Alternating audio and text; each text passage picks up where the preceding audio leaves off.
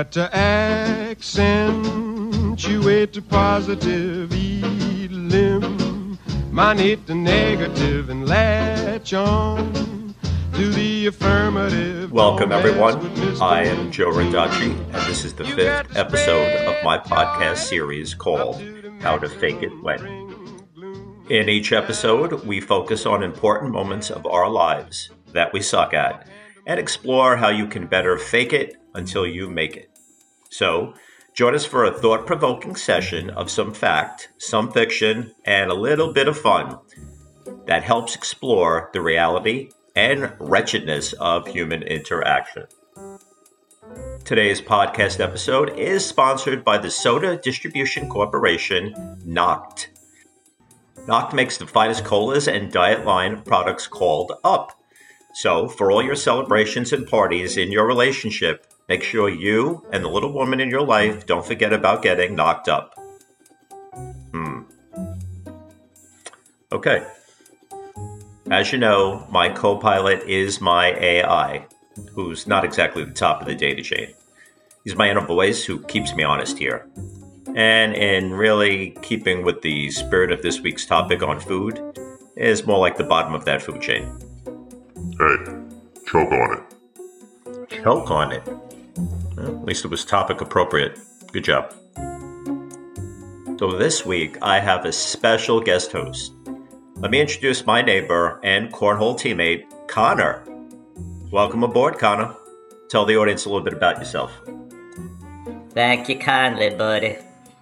Well, I'm a native of Georgia, born in Macon, now living here in. Whoa, whoa! We don't give away any personal details like that.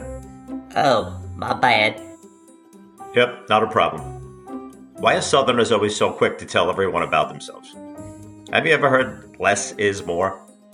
Well, I have nothing to hide. Uh, I can see in your bathroom window without much effort. Please hide more. So, food, and how to fake discussing it.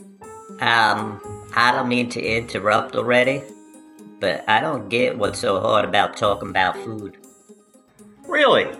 So if I asked you what pasta fazool is or belly bomb is, you'd know? Uh, well. Exactly. So let's start as always with a little history on food. Now, obviously, there's not enough time in the world to cover everything about edible food. I mean, where would I start? God created the heavens and earth in six days, and on the seventh day he rested and tried to go to Chick fil A, but they were closed. But to define some of the mainstays of the meals we eat, let's track some of the main ingredients back to their origins. The potato, first domesticated in southern Peru. Rice comes from East and South Asia. And sugar from the sugarcane plant came over from the West Indies to America in the 1600s. And the word sugar translate from the Sanskrit language meaning gravel. Gravel? That doesn't sound too sweet or tasty. Neither did those desserts you brought over to my dinner party. That's an old family recipe from my wife's mom. She says she puts a little bit of her heart into each batch. Tasted more like a piece of her colon. But let's talk about something really tasty. Watermelon first started growing here in Florida in the 1500s. But let's bring this even a little more up to date with some food favorites like pizza. Where and when do you think it came from? Uh, pizza? Well, I'm guessing not Papa John's or Domino's? Loser. Amen. You know, I'd strip you of your cornhole t shirt right now if you had it on. No, pizza didn't come from Papa John's or Domino's. It was in Napoli, that's in Italy, in 1830. And then it took another 70 years for the first pizza place to land in Little Italy. Uh, where's Little Italy? Where's Little Italy? Have you ever seen any mafia movie ever made? That's where they're eating pizza. All right, you're completely killing my rhythm, so let's cap filling the cannoli here and move on to our situational conversations. Uh, we'll do two examples, and since you're the special guest, I'm going to use two different hypothetical scenarios with you. You ready? I guess so. Shoot, brother. Okay, buckle up. First hypothetical scenario is a backyard barbecue party. You've just rushed over, an hour late, and you still have dirt under your fingernails from the worm farm cleanup duty you hate doing at your job at Petco. The searing heat is causing your sweaty hairpiece to keep sliding off your head, but you don't worry about that since on the far corner of my yard, your wife is overly welcoming Enrico, the single dancer, to the neighborhood. He, he's a dancer? She never told me that he's a dancer. Then, Lorraine from the HOA walks over to you and sneers at your whole Ali the sweaty otter look. And she wants to know why you're the only one who hasn't tried and raved about her white chocolate berry flambe. Wait, I don't get it. I told her no thank you. I, I didn't like berries. How was I supposed to fake that? Well, since she sneered at you again and walked away, you didn't achieve any victory.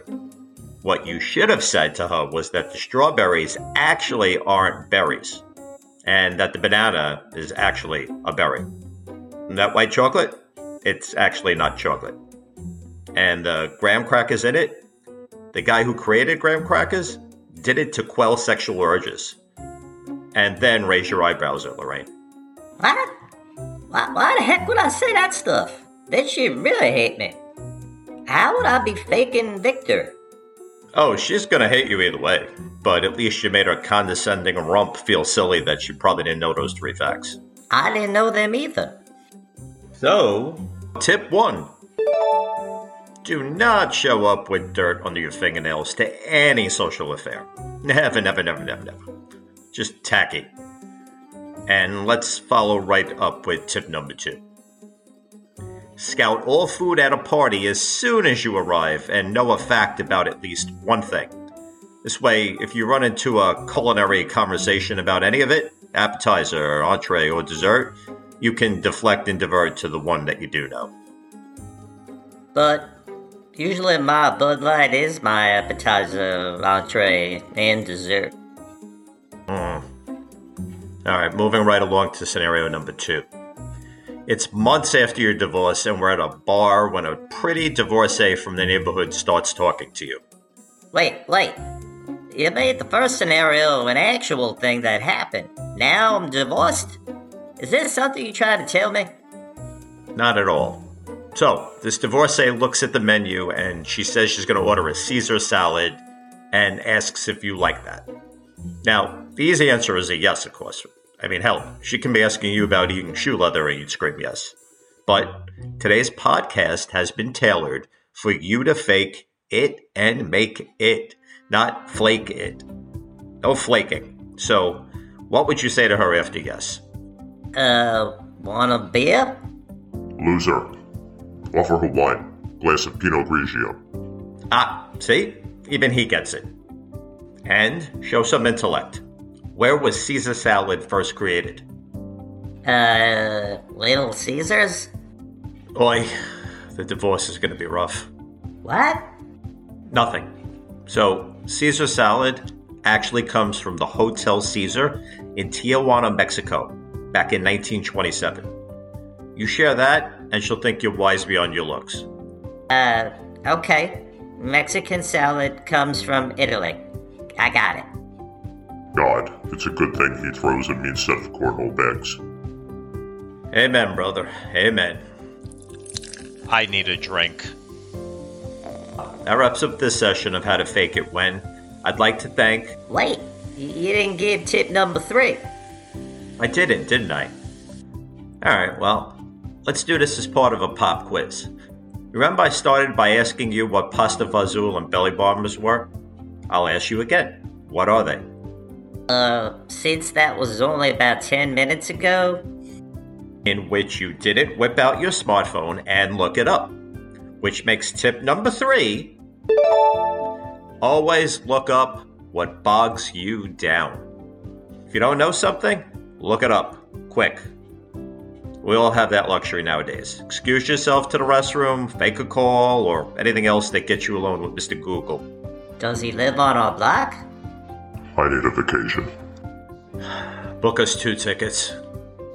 And the answer to our last pop quiz is belly bombers are White Castles, and pasta fazool is macaroni with beans. It's an Italian term. So there we go. All right, and that's the end of our session How to Fake It When Discussing Food. So, in summary, we covered three tips, which were always keep your fingernails clean. I know, that's more of a general thing, but very important. Still gross. Tip two know the food tray in your way. Pick a meal, any meal, know something about it. And tip three always look up what bogs you down. Yeah, Mr. Google. It lives on everybody's block. So, by applying these useful tips with a little time, effort, and practice, you'll never feel cornered or not in control of any conversation. I want to thank my AI and my guest host, Connor. My nails ain't that dirty. And thank you, my listeners, for sharing your time with us on our fifth podcast. Please follow us and spread the word that no matter how crappy your day is going, or no matter how much you'd like to run screaming while stuck at a barbecue with crazy neighbors and eat alone in your room for the remainder of your life, relief in the form of a little bit of fact, fiction, and fun is always just a click away. Later, all.